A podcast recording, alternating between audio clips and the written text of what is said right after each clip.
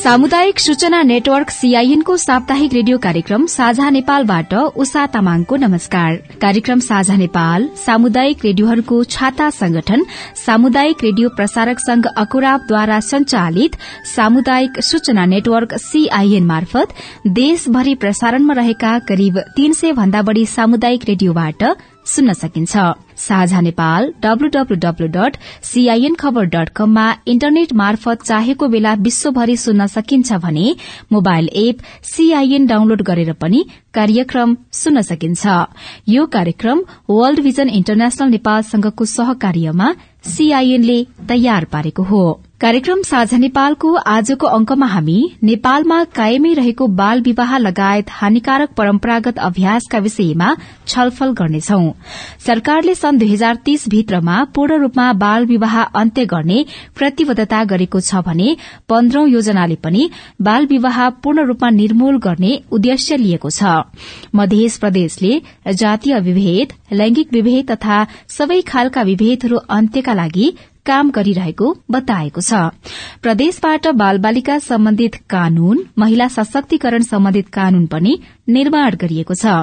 बाल विवाह लगायत हानिकारक परम्परागत अभ्यास अन्त्यका लागि सरकारले कस्ता योजना र कार्यक्रम गरिरहेको छ? हामीले महिला बाल बालिका युवा तथा खेलकुद मन्त्रालयका प्रमुख महिला विकास अधिकृत देव कुमारी खत्रीसँग कुराकानी गरेका छौं। कार्यक्रम साझा नेपालमा तपाईँलाई स्वागत छ। हजुर धन्यवाद। मध्य प्रदेशमा हामी बाल विवाह लगायत हानिकारक परम्परागत अभ्यासको न्यूनीकरणका लागि भइरहेका प्रयासका विषयमा आज हामी छलफल गर्दैछौ। अहिलेसम्मको स्थिति हेर्दा मध्य प्रदेशमा बाल विवाह लगायत हानिकारक परम्परागत अभ्यासहरूको गतिविधि कस्तो पाइन्छ? अहिलेसम्मको परम्परा अर्थात यहाँको उसलाई हेर्दा अर्थात राष्ट्रिय तथ्याङ्कलाई हेर्दा अब अन्य प्रदेशको तुलनामा यो प्रदेशमा अब बाल विवाह दहेज प्रथा लगायत बाल बालिकामाथि हिंसाका तथ्याङ्कहरू अब उच्च नै देखिन्छ अन्य प्रदेशको तुलनामा होइन? र विगतको रेकर्डले पनि त्यही देखाउँछ। र यसको विरुद्धमा चाहिँ अब हामीले प्रदेश सरकार स्थापना भइसकेपछि अब सबभन्दा पहिला त बाल बालिका सम्बन्धी ऐन यहाँ पास भइसकेको छ हाम्रो प्रदेशमा प्रदेश प्रदेशको। यो गत सतहत्तर पौष उन्तिस गते प्रदेश प्रमुखबाट प्रमाणीकरण पनि भइसकेको छ बालबालिका सम्बन्धी ऐन। त्यस्तै गरी हामीले यो प्रदेशमा लैङ्गिक समानता नीति पनि हामीले मस्यौदा तयारी गरिसकेको अवस्था छ यो पास हुन बाँकी छ। त्यस्तै गरी बाल विवाह विरुद्ध दस वर्षीय रणनीति पनि हामीले तयारी गरिसकेका छौँ यो पनि अब पास हुन बाँकी छ हाम्रो। र त्यस्तै गरी बाल सहभागिता सम्बन्धी कार्यविधि बनाएको छौँ। बाल अधिकार नीति बनाउने हामी तयारीमा छौँ। त्यसै गरी स्थानीय तहमा बाल कल्याण अधिकारीहरू धमाधम नियुक्ति भइराख्नु भएको छ। कतिपय पालिकाहरू बाँकी हुनुहुन्छ र त्यहाँ पनि बाल कल्याण अधिकारी नियुक्तिको प्रक्रिया चलिरहेको अवस्था छ। त्यसै गरी बाल अधिकार समिति स्थानीय तह तथा वडा तहमा भइराखेको अवस्था छ। र प्रदेश स्तरमा पनि बाल अधिकार समिति गठन गर्ने तयारीमा छौँ। त्यसै गरी बाल सञ्जालहरूको गठन भइरहेको छ। प्रदेश स्तरमा पनि बाल सञ्जाल गठन भएको छ। त्यसै गरी जिल्ला तहमा र स्थानीय तहमा बाल सञ्जाल गठन हुने प्रक्रिया पनि चलिरहेको छ। र अर्को बाल अधिकार तथा संरक्षण कार्यविधि तयार गरी विभिन्न स्थानीय तहले कार्यान्वयनमा ल्याइसकेको अवस्था पनि छ। भोलिका दिनमा हामीले प्रदेश मन्त्रालयले पनि यो बाल विवाह न्यूनीकरणका लागि अर्थात् बाल विवाह अन्त्य गर्नेका लागि हामीले विभिन्न कार्यक्रमहरू पनि बनाएका छौँ र स्वीकृत पनि भइसकेको अवस्था छ। त्यसमा बाल विवाह विरुद्ध विभिन्न किसिमका जनचेतनामूलक कार्यक्रमहरू त्यसमा अब सडक नाटक होर्डिङ बोर्ड बाल विवाह विरुद्धका होर्डिङ बोर्डहरू विभिन्न ठाउँमा राख्ने विभिन्न सूचनामूलक सन्देशहरू उत्पादन र प्रसारण गर्ने विभिन्न कार्यक्रमहरू छन्। त्यसै गरी हाम्रो प्रदेशमा बाल विवाह विरुद्ध अब यो जुन दस नौ आठ र एक सय चार सञ्चालनमा छ यिनीहरूले पनि बाल विवाह विरुद्धमा चाहिँ ठुलो सचेतना फैलाउने काम गरिरहनु भएको छ यो दस नौ आठ र एक सय चारबाट। यसले पनि बाल विवाहलाई विरुद्धमा केही सपोर्ट गर्छ भन्ने हामीलाई लागेको छ। त्यसै गरी यो बाल विवाह चाहिँ के कारणले हुन्छ त भन्दा एउटा धेरै पढायो भने धेरै दहेज दिनुपर्छ। त्यसैले सानैमा विवाह गरिदियो भने दहेज पनि कम दिनुपर्छ। भन्ने मानसिकताले यो यहाँको समाजमा त्यो मानसिकता भएको कारणले अब दहेज दिनुपर्ने कारणले पनि चाँडो विवाह गरिदिने प्रचलन पनि हो कि भन्ने हामीलाई लाग्छ। त्यसैले हामीले यो दहेज प्रथालाई उन्मूलन नगरेसम्म बाल विवाह चाहिँ जिउका तिउ हुन्छ भन्ने हिसाबले हामीले दहेज प्रथा विरुद्ध पनि एउटा जनचेतना अभियानकै रूपमा सञ्चालन गर्ने भनेर हामीले यो चालु वर्षमा कार्यक्रम राखेका छौँ र त्यो अब हामी तुरुन्तै आगामी महिनामै यो कार्यक्रम चाहिँ एउटा अभियानकै रूपमा चलाउन गइरहेका छौँ। र त्यस्तै गरी प्रदेश सरकारले एउटा अभियानकै रूपमा बेटी पढाऊ बेटी बचाऊ अभियान कार्यान्वयनमा छ। कार्यान्वयन भइरहेको अवस्था छ। जुन कार्यक्रमबाट चाहिँ अब छोरीहरूलाई चाहिँ को विवाह नहोस् छोरीहरूलाई चाहिँ आत्मनिर्भर बनुन् छोरी पनि उच्च शिक्षा हासिल गरून् भन्ने हिसाबले उहाँहरूलाई एउटा मोटिभेसनको रूपमा चाहिँ एउटा साइकल वितरण कार्यक्रम पनि छ। प्रदेश जस्तो त्यो प्रोग्राम जुन कार्यक्रमको विषयमा तपाईँले अहिले जानकारी गराउँदै हुनुहुन्छ बेटी पढाओ बेटी बचाओ यो त एकदमै लोकप्रिय पनि बनेको थियो प्रदेशहरू मध्येको यो कार्यक्रम होइन? यो कार्यक्रम कार्यान्वयन भएको कति भयो र यसको प्रभावकारिताले चाहिँ बाल विवाह न्यूनीकरण गर्नमा केही सहयोग पुगेको अथवा केही छ त्यस्तो? यो चाहिँ कस्तो भने अब पक्कै पनि पुगेको छ बाल विवाह न्यूनीकरणमा। किनभने एउटा छोरीहरूलाई सामुदायिक विद्यालयमा पढ्ने छोरीहरूलाई साइकल दिएपछि ओहो हामी छोरीहरूलाई पनि प्रदेश सरकारले यस्तो राहत दियो भन्ने एउटाले छोरीहरू गर्व अनि बाबुआमालाई पनि साइकल सँगसँगै छोरीलाई उच्च शिक्षा दिनुपर्छ भन्ने एउटा सचेतना जागेको कारणले चाँडो विवाह गर्नुहुन्न रहेछ भन्ने कुरा त उहाँहरूको पारिवारिक सदस्यमा त्यो कुरा पुग्छ। अनि अर्को सँगसँगै छोरी बिमा कार्यक्रम पनि छ बेटी पढाऊ बेटी बचाऊ अभियानभित्र होइन? त्यो छोरी बिमाले भोलि छोरी उमेर पुग्दाखेरि उसलाई एकमुष्ट पैसा आउने अर्थात् उच्च शिक्षा हासिल गर्न पनि पैसा हुने हिसाबले पनि छोरी बिमा जुन बिमा गर्दा जुन बिमाङ रकम सरकारले राखिदिने जुन व्यवस्था छ त्यसले गर्दा पनि ए छोरीलाई चाँडो विवाह गर्नुहुन्न रहेछ भन्ने एउटा चेतना चाहिँ जनमानसमा फैलेको देखिन्छ। र अब भोलिका दिनमा अरू कार्यक्रमहरू पनि प्रदेश सरकारले ल्याएको छ होइन? अब जुन छात्रवृद्धिका कुराहरू छन् छोरीहरूलाई होइन? यस्ता कुराहरूले पनि बाल विवाह पक्कै पनि अब हुन्छ र यो यत्रो समाजमा जरा गाडिसकेको एउटा रूढिवादी संस्कारको रूपमा र हानिकारक एउटा अभ्यासको रूपमा बसिसकेको यो परम्परालाई तुरन्त जादुको छडी जस्तो आजको भोलि चेन्ज गर्न पक्कै पनि सकिँदैन। यो त बिस्तारै बिस्तारै हो समाज परिवर्तन भन्ने कुरा।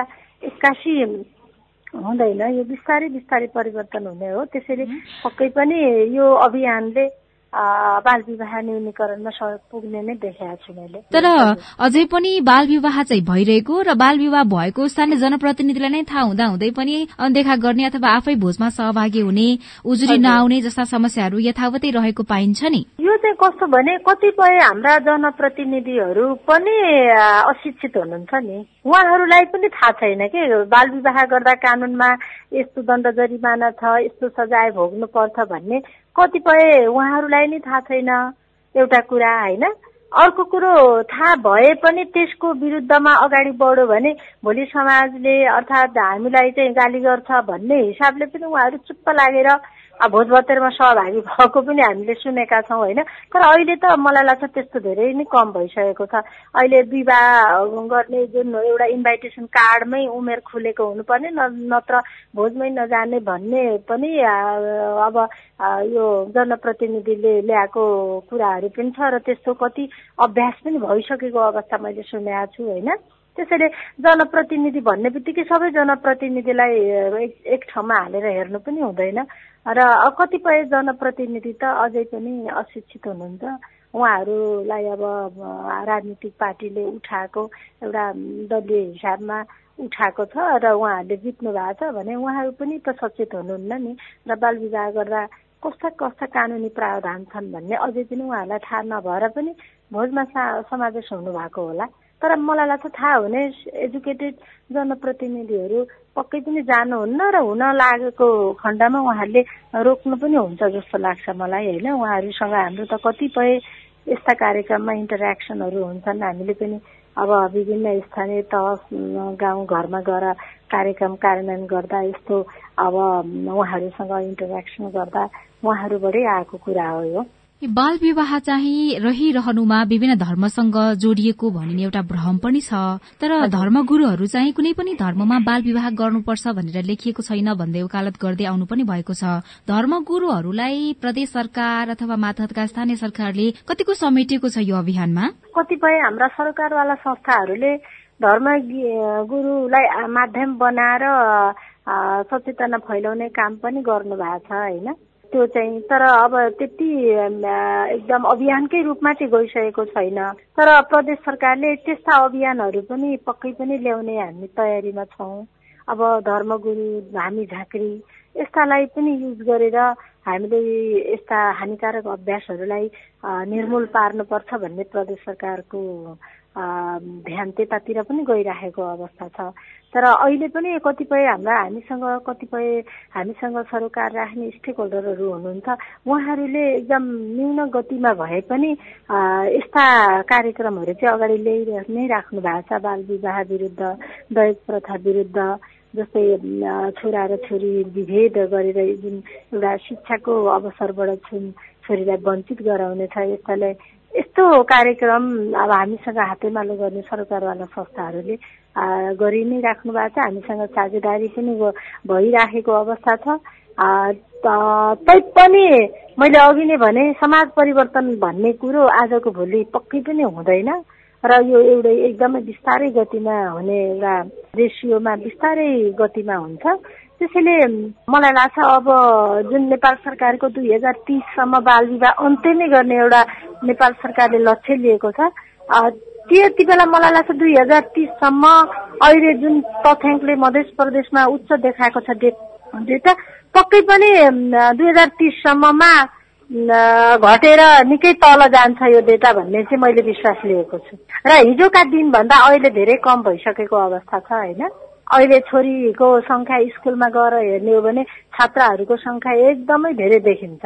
कमसेकम माध्यमिक तहसम्म छात्राको सङ्ख्या हेर्दा हामीलाई एकदम खुसी लाग्छ कि हिजोका दिनमा त्यति धेरै छात्राहरूको सङ्ख्या थिएन भने अहिले यतिका धेरै छात्राहरू स्कुलमा पढिराखेको अवस्था देख्दा पक्कै पनि चेन्ज हुन्छ भन्ने हामी विश्वासमा छौँ। करिब चार वर्ष प्रदेश सरकारले काम गरिसकेको अवस्था छ। अब केही समय मात्रै बाँकी छ काम गर्नलाई होइन?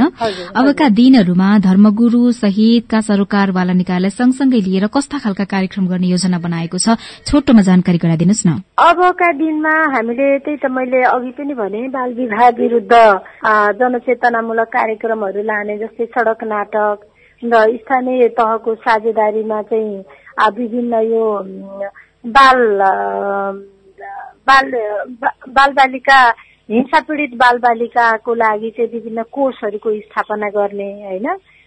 विभिन्न राहत कोषहरूका प्याकेजहरू लाने र बाल विवाह गर्ने घर परिवारलाई चाहिँ सामाजिक बहिष्कार गर्ने बाल विवाह गर्ने घर परिवारकालाई कुनै पनि सार्वजनिक सेवा सुविधाबाट वञ्चित गराइने यस्ता कार्यक्रमहरू चाहिँ हामी प्रदेश सरकारले ल्याउने आगामी वर्षको कार्यक्रममा यस्ता कार्यक्रम ल्याउने हामी तयारी गरेका छौँ। कार्यक्रममा समय दिनुभयो र यति धेरै जानकारी गराइदिनु भयो तपाईँलाई धेरै धन्यवाद। हस् त मलाई पनि यो बोल्ने मनमा लागेको कुराहरू भन्ने अवसर दिनुभयो। यहाँलाई धेरै धन्यवाद। भर्खरै सुन्नुभयो मध्य प्रदेश महिला बाल बालिका युवा तथा खेलकुद मन्त्रालयका प्रमुख महिला विकास अधिकृत देवकुमारी खत्रीसँग गरिएको कुराकानी। तपाई यति बेला कार्यक्रम साझा नेपाल सुन्दै हुनुहुन्छ। साझा नेपाल सामुदायिक रेडियोहरूको छाता संगठन सामुदायिक रेडियो प्रसारक संघ अकोराबद्वारा संचालित सामुदायिक सूचना नेटवर्क सीआईएन मार्फत देशभरि प्रसारणमा रहेका करिब तीन सय भन्दा बढ़ी सामुदायिक रेडियोबाट एकैसाथ सुन्दै हुनुहुन्छ। वर्ल्ड भिजन इन्टरनेशनल इन्टरनेशनल नेपालसँगको सहकार्यमा तयार पारिएको आजको कार्यक्रममा हामी बाल विवाह लगायत हानिकारक परम्परागत अभ्यास अन्त्यका लागि प्रदेश सरकारहरूले गरिरहेका कामबारे छलफल गर्दैछौ। मध्य प्रदेशपछि अब लागौं सुदूरपश्चिम प्रदेशतर्फ। सुदूरपश्चिम प्रदेश सरकारले बाल विवाह अन्त्यका लागि सानै छु बढ्न देऊ बाल विवाह होइन पढ्न देऊ जस्ता नारा सहित काम गरिरहेको छ। हामीले सामाजिक विकास मन्त्रालयका महिला विकास अधिकृत जयन्ती गिरीसँग कुराकानी गरेका छौं। कार्यक्रम साझा नेपालमा तपाईँलाई स्वागत छ। धन्यवाद। सुदूरपश्चिम प्रदेशमा बाल विवाहको अवस्था कस्तो छ अहिले? सुदूरपश्चिम प्रदेशमा चाहिँ बाल विवाह चाहिँ को अवस्था ठ्याक्कै तथ्याङ्कमा यतिवटा छ भन्ने त त्यति धेरै छैन। तथ्याङ्कमा रेकर्डेड केसहरू चाहिँ कम आउँछ। रेकर्डेड नभए तापनि अब बालविवाह चाहिँ एकदमै धेरै हुने गरेको प्रदेशमा यो पनि पर्छ होइन। अहिले चाहिँ जिल्ला प्रहरी कार्यालयमा प्राय सबै जिल्लामा चाहिँ दुई चारवटा एक दुईवटा एक दुईवटा केसहरू दर्ता पनि भएको अवस्था छ। तर दर्ता नभएछ अन्य केसहरू चाहिँ थुप्रै छ। बालविवाहका घटनाहरू हुने गर्छ सबैभन्दा बढ़ी बाल विवाह अथवा यो लगायतको हानिकारक परम्परागत अभ्यासहरूमा चाहिँ अलिक बढ़ी नै हुने जिल्लाहरू चाहिँ कुन छन् हाम्रो प्रदेशको? सबैभन्दा बढ़ी नै कुनमा हुन्छ कम कुनमा हुन्छ भने त्यसको छुट्टै स्टडी चाहिँ भएको छैन होइन? तर पनि अलिकति सामाजिक आर्थिक अवस्थाहरू चाहिँ कमजोर भएको क्षेत्र होइन? अथवा त्यो समुदाय अनि शिक्षाको अवस्था अलिकति कमजोर भएको आर्थिक अवस्थाहरू अलिक कमजोर भएको क्षेत्रमा त्यो समुदायमा चाहिँ अलिक बढ़ी हुने गरेको देखिन्छ। सुदूरपश्चिम प्रदेशमा बाल विवाह सहित छाउपडी प्रथा पनि अलिक बढ़ी नै हुने गरिरहेको छ अन्य प्रदेशको तुलनामा होइन? छाउपडी प्रथाको चाहिँ अहिलेको स्थिति कस्तो छ? अब छाउपडी प्रथा भनेपछि अब त्यो पश्चिम प्रदेशमा पनि छ अन्य प्रदेशहरूमा पनि छ होइन? छाउपडी प्रथा चाहिँ अब छाउ महिनावारी भएको बेलामा जुन महिलाहरूले चाहिँ विभिन्न किसिमको चाहिँ बन्देजहरू लगाइएको छ त्यो चाहिँ हाम्रो अहिले चाहिँ जस्तो अछाममा होइन त्यसै गरेर बाजुरामा बजाङमा यो जिल्लाहरूमा चाहिँ अलिकति बढी हुन्छ र तराईको जिल्लाहरूमा चाहिँ अलिक कम छ होइन? हुन त यो छाउपडी चाहिँ हाम्रो पूर्वी नेपालदेखि पश्चिम नेपालसम्म जताततै नै छ मात्र यसको चाहिँ अलिकति हार्मफुल प्र्याक्टिसहरू कतै अलिक बढी छ कतै अलिकति कम मात्रै हो होइन? हानिकारक परम्परागत अभ्यासहरू जे जति पनि छन् प्रदेश सरकारले चाहिँ अहिलेसम्म मुख्य मुख्य कस्ता खालका कार्यक्रमहरू सञ्चालन गरेको छ यसको अन्त्यका लागि। यसको अन्त्यको लागि चाहिँ हामीले चाहिँ म्याडम प्रदेश सरकार मार्फत चाहिँ एउटा चाहिँ हाम्रो बाल विवाह चाहिँ अभियान कार्यक्रम नै रहेको छ होइन। त्यसमा चाहिँ हामीले प्रत्येक स्थानीय तहको चाहिँ बाल बालिका सम्बन्धी रणनीतिक योजना बनाउने अनि त्यसमा चाहिँ प्रदेश सरकारले पनि काम गर्ने स्थानीय तहले पनि काम गर्ने भन्ने छ। त्यस्तै गरेर हामीले विद्यालय केन्द्रित कार्यक्रमहरू पनि राखेका छौँ स्कुलहरूमा चाहिँ पेयर एजुकेसनको कार्यक्रम पनि राखेका छौँ होइन। त्यस्तै गरेर अभिभावकहरूसँगको इन्ट्रेक्सन प्रोग्रामहरू पनि हाम्रो सामाजिक विकास कार्यालय मार्फत चाहिँ त्यो सञ्चालन हुने क्रममा छ सञ्चालन भइरहेको छ होइन। चौपडी प्रथा अनि बाल विवाह हिंसा होइन यस्ता विषयवस्तुहरूमा छलफल हुने कार्यक्रमहरू पनि छ गार्जेनहरूसँग त्यो सँगसँगै चाहिँ हामीले विभिन्न रेडियो मार्फत विभिन्न सञ्चारका माध्यमहरूबाट चाहिँ बेला बेलामा चाहिँ रेडियो सन्देशहरू सूचनाहरू सन्देशहरू प्रसारण गर्ने कामहरू पनि गरिरहेका छौँ। त्यो सँगसँगै हामीले यो वर्षदेखि चाहिँ सामाजिक रूपान्तरण भन्ने नयाँ एउटा कार्यक्रम सुरुवात गर्नु गइरहेका छौँ होइन। त्यसले चाहिँ हामी समुदायमा भएका यो महिनावारी छाउपडी मात्रै होइन कि त्योसँग अन्य जातीय विभेदहरू लगायतको अन्य जति पनि हिंसा दुर्व्यवहारहरू सामाजिक कुरीति कुप्रथाहरू छन् सामाजिक रूपान्तरणका लागि चाहिँ हामीले गर्नुपर्ने आवश्यक पहलहरू छन्। ती विषयमा चाहिँ वडा स्तरमै समुदाय स्तरमै छलफलहरू चलाउनको लागि चाहिँ सामाजिक रूपान्तरण भन्ने नयाँ कार्यक्रम पनि सुरुवात गरिरहेका छौँ। त्यो सँगसँगै चाहिँ अब यो हामीले चाहिँ बालिका बिमा कार्यक्रम पनि रहेको छ यसको पनि अब यो कार्यविधि बन्ने क्रममा रहेको छ होइन? बालिकाहरूलाई चाहिँ बाल विवाहबाट बचाउनको लागि उनीहरूको चाहिँ ड्रप आउट घटाउनको लागि र उच्च शिक्षासम्म चाहिँ उनीहरूको पहुँच होस् भन्ने उद्देश्यले चाहिँ यो कार्यक्रम चाहिँ तयारी हुँदैछ। त्यसै गरेर अब महिलाहरूको लागि छात्रवृत्तिका कार्यक्रमहरू पनि छ होइन? त्यस्तै महिलाहरूका लागि चाहिँ लोकसेवा कक्षाहरू यसै महिलाहरूको चाहिँ सशक्तिकरणको पाटो चाहिँ एकातिर छ भने अर्कोतिर चाहिँ सचेतनाको पाटो छ। त्यो सँगसँगै चाहिँ मिडियाहरू मोबिलाइजेसनको पनि भइरहेको छ। यदि धेरै कार्यक्रमहरू प्रदेश सरकारले सञ्चालन गरिरहँदाखेरि चाहिँ अलिकति बढी प्रभावकारी देखिएको अथवा नतिजा नै अलिअलि प्राप्त भएको चाहिँ कुन चाहिँ कार्यक्रमहरू हो? म्याम? अब यो प्रदेश सरकारले चाहिँ भर्खरै कार्यक्रमहरू सुरुवात गरेको हो होइन? यो सामाजिक क्षेत्रको कामहरूमा चाहिँ अलिकति आउटपुट देखिन चाहिँ टाइम पनि लाग्छ। गत वर्ष पनि अब हामीले कोभिडले गर्दा खासै कामहरू गर्न सकिएन होइन? कामहरू गर्न सकिएन। अघिल्लो आर्थिक वर्षमा पनि त्यही भयो। यो आर्थिक वर्षमा पनि अब कार्यक्रमहरू भर्खर रन भइरहेको छ। जस्तो रूपान्तरण कार्यक्रम हाम्रो अब सुरुवात हुने क्रममा छ।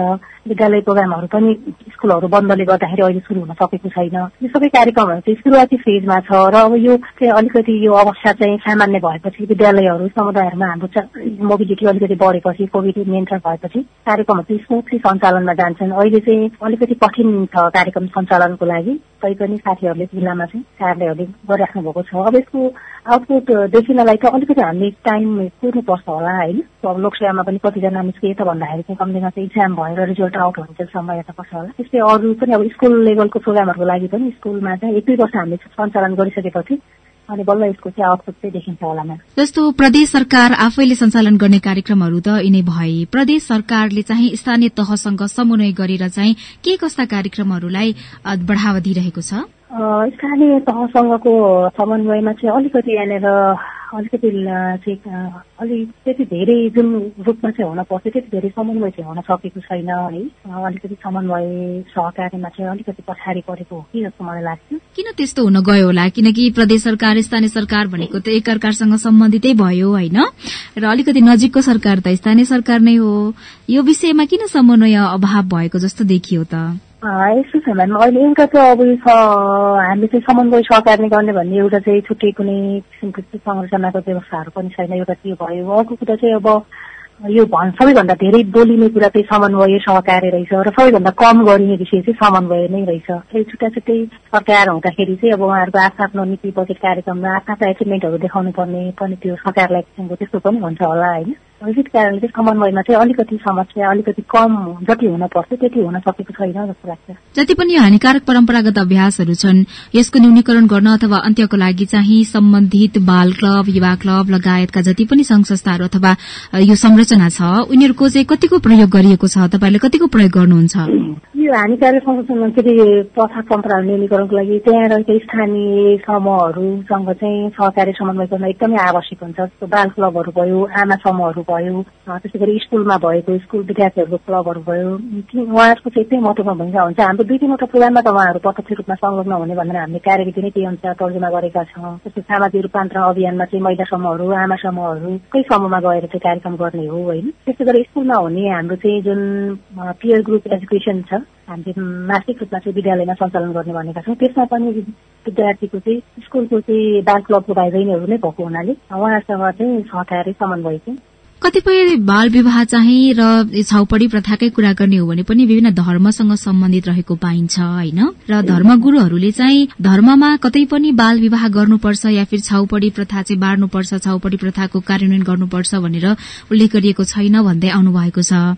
तपाईँहरूले धर्मगुरूहरूसँग चाहिँ कतिको समन्वय गर्नुभएको छ? धर्मगुरुहरूसँग पनि हाम्रो चाहिँ गत विगतमा चाहिँ एक दुईवटा इन्ट्रेक्सन प्रोग्रामहरू विभिन्न जिल्लाहरूमा चाहिँ होइन धामी झाँक्रीहरू बाहुन पुरोहितहरूसँग चाहिँ यो बाल विवाह छपडी र जातीय प्रथाका विरुद्धमा चाहिँ उहाँहरूसँग सचेतना र अन्तर्क्रियात्मक कार्यक्रमहरू गरेका छौँ। यहाँले भने जस्तै उहाँहरूले पनि त्यही कुरा चाहिँ दोहोऱ्याउनु हाम्रो धर्ममा चाहिँ कतै पनि चाहिँ यो डिबेट गर्नुपर्छ उनीहरूलाई चाहिँ हिंसा गर्नुपर्छ यो भन्ने कुराहरू लेखेको छैन भन्ने कुराहरू उहाँले राख्नुभएको थियो। विगतमा चाहिँ हामीसँग पनि त्यो प्रोग्राम थियो। यो वर्ष चाहिँ हामीले अब यो राखेको छैनौँ। तर त्यसलाई चाहिँ आगामी वर्षहरूमा चाहिँ निरन्तरता दिने चाहिँ हामीले सोचेका छौँ। पछिल्लो समय हेर्दै जाँदाखेरि तपाईँहरूले पनि काम गर्दै हुनुहुन्छ होइन? हुन त अघि नै भनिसक्नु भएको छ चाहिँ तत्कालै नतिजा देखिने कुरा त होइन। यद्यपि सम्बन्धित सरोकारवाला निकायहरू भयो अथवा सर्वसाधारणदेखि जति पनि हाम्रो सरोकारवालाहरू हुनुहुन्छ उहाँहरू चाहिँ यो विषयमा कतिको सचेत भएको पाइन्छ? अब यो बाल विवाहको केसमा चाहिँ अहिले गार्जेनहरू भन्दा पनि बच्चाहरू आफैले बिहे गर्ने प्रचलन छ। कम्तीमा चाहिँ गार्जेनहरू चाहिँ लगभग लगभग धेरै जसोले चाहिँ बिस वर्ष पुगेपछि गर्नुपर्छ भन्ने विषयमा चाहिँ उहाँहरू जानकार हुनुहुन्छ। तर चाहिँ अब किशोर किशोरहरू लय लयमा लागेर अथवा विभिन्न कारणले गर्दाखेरि चाहिँ आफैले चाहिँ विवाह गर्ने तर बढ्दो छ होइन? त्यसै गरी अब जातीय सचेतको कुराहरू अरू चाहिँ छपडे प्रथा अरू यस्ता हानिकारक प्रथा प्रचलनहरूमा चाहिँ यो हाम्रो फ्यामिलीमा भएको जुन तिनवटा पुस्ता हुन्छ नि त्यो तिनवटा पुस्तामध्ये चाहिँ सबैभन्दा ज्येष्ठ पुस्ताहरूले जस्तो हाम्रो हजुरबा हजुरआमाको पुस्ताहरूले चाहिँ अलिकति बढी मान्ने। उहाँहरूलाई चाहिँ कन्भिन्स गर्न अलिकति गाह्रो हुने। र त्यस्तै गरेर बिचको अर्को पुस्ता चाहिँ यसलाई त्यति धेरै परिवर्तन खोजेको अथवा चाहिँ उहाँहरूले चाहिँ यसलाई त्यति धेरै महत्व नदिने यसलाई मान्न हुँदैन भन्ने खालको चाहिँ सोच छ भने अहिलेको नयाँ पुस्ताहरूमा चाहिँ यो अब मान्न हुँदैन यस्तो केही पनि हुँदैन भन्ने खालको सोच छ त्यसैले अब हाम्रो समुदायमा चाहिँ मान्छेको उमेर अनुसार होइन त्यो चाहिँ यसमा चाहिँ फरक किसिमको चाहिँ मतहरू छ जस्तो लाग्छ मलाई। जति पनि यो हानिकारक परम्परागत अभ्यासहरू छन् यसको चाहिँ पालना नगरे बापत या फेरि नयाँ बाटोमा लागे बापत चाहिँ कतिपय स्थानीय सरकार या प्रदेश सरकारहरूले चाहिँ पुरस्कृत गर्ने या फेरि प्रोत्साहनका कार्यक्रमहरू गर्ने कार्यक्रमहरू पनि छन्। सुदूरपश्चिम प्रदेश सरकारको चाहिँ यो किसिमको कार्यक्रमहरू छ कि छैन? प्रोत्साहन गर्ने छुट्टै चाहिँ पुरस्कृत गर्ने कार्यक्रम त छैन तर अब उत्कृष्ट महिला स्वयंसेवीहरूलाई पनि यता कता पुरस्कृत गर्ने चाहिँ हाम्रो स्वास्थ्य महाशाखा अन्तर्गतको कार्यक्रमहरू छ। त्यसै हामीले पनि अब यो उत्कृष्ट महिला उद्यमीलाई भनेर महिलाहरूले चाहिँ यदि आफ्नो गाउँठाउँमा चाहिँ व्यवसाय उद्यम गरेर राम्रो काम गरेको रहेछ अरूलाई पनि प्रेरित गर्न सकेको रहेछ भने उहाँहरूलाई चाहिँ सम्मान गर्ने भन्ने कार्यक्रम छ। तर यो हानिकारक प्रथाकै लागि भन्ने छुट्टै चाहिँ अहिलेसम्मको जुन चार वर्षको अवधि प्रदेश सरकारले बितायो यो अवधिमा प्राप्त उपलब्धि र आगामी दिनमा चाहिँ कस्तो खालको काम गर्ने बारे सोचिरहेको छ यो विषयमा? हाम्रो समुदायमा चाहिँ भएका हानिकारक प्रथा परम्पराहरू बाल विवाह छपडी प्रथा यो चाहिँ एकदमै जरो गाडेर बसेको छ होइन यसको लागि चाहिँ हामीले एउटा मात्रै निकायले एउटा मात्रै कार्यक्रमले इन्टरभेन्सन गरेर चाहिँ यसलाई न्यूनीकरण गर्न कठिन छ। होइन यहाँले भने जस्तै स्थानीय सरकार नजिकको सरकार छ उहाँहरूले चाहिँ अझ छिटो र प्राचारी रूपमा चाहिँ सेवा प्रवाह गर्न सक्नुहुन्छ होइन? त्यस्तै गरेर सुरक्षा निकायहरू भयो कानुन कार्यान्वयन गर्ने निकायहरू भयो र सचेतना फैलाउने निकायहरू त्यस्तै गरेर सशक्तिकरणको पाटो शिक्षाको पाटो यी सबै कुराहरू चाहिँ सँगसँगै लैजानु पर्नेछ र आगामी दिनमा पनि हामीले कुनै एउटा पाटोबाट मात्रै नभएर यसलाई चाहिँ एउटा होलिस्टिक एप्रोचमा चाहिँ शिक्षा स्वास्थ्य होइन? त्यसै गरेर सचेतना सशक्तिकरण कानुन कार्यान्वयन सबै कुराहरूलाई चाहिँ सपोर्ट हुने गरेर चाहिँ हामीले कार्यक्रमहरू तर्जुमा गरेर कार्यान्वयन गर्नुपर्छ। त्यो सँगसँगै चाहिँ त्यो समुदायहरूको प्रत्यक्ष सहभागिता र अन्य सरोकारवालाहरूको पनि सहभागिता र समन्वय सहकार्य भयो भने यो चाहिँ अझ प्रभावकारी हुन्छ र त्यसरी नै कार्यक्रम गर्नुपर्छ भन्ने। समय दिनुभयो यति धेरै जानकारीहरू गराइदिनु भयो धेरै धन्यवाद म्याम तपाईँलाई। यहाँलाई पनि धेरै धेरै धन्यवाद। यही कुराकानीसँगै वर्ल्ड भिजन इन्टरनेशनल नेपालसँगको सहकार्यमा तयार गरिएको कार्यक्रम साझा नेपालको निर्धारित समय सकिनै लागेको छ। साझा नेपाल तपाईलाई कस्तो लाग्यो? हाम्रो टेलिफोन नम्बर शून्य एक बान्न साठी छ चार छमा फोन गरेर दिइएको निर्देशन अनुसार आफ्नो प्रश्न जिज्ञासा सल्लाह सुझाव तथा प्रतिक्रिया रेकर्ड गर्न सक्नुहुन्छ। हवस् त। आउँदो साता आजकै समयमा फेरि रेडियो कार्यक्रम साझा नेपाल लिएर उपस्थित हुनेछौ। त्यतिन्जेलसम्मका लागि प्राविधिक साथी सुभाष पन्तलाई धन्यवाद दिँदै उषा तामाङ विदा हुन्छु। आउँदो साताको साझा नेपालमा फेरि भेटौंला। नमस्कार।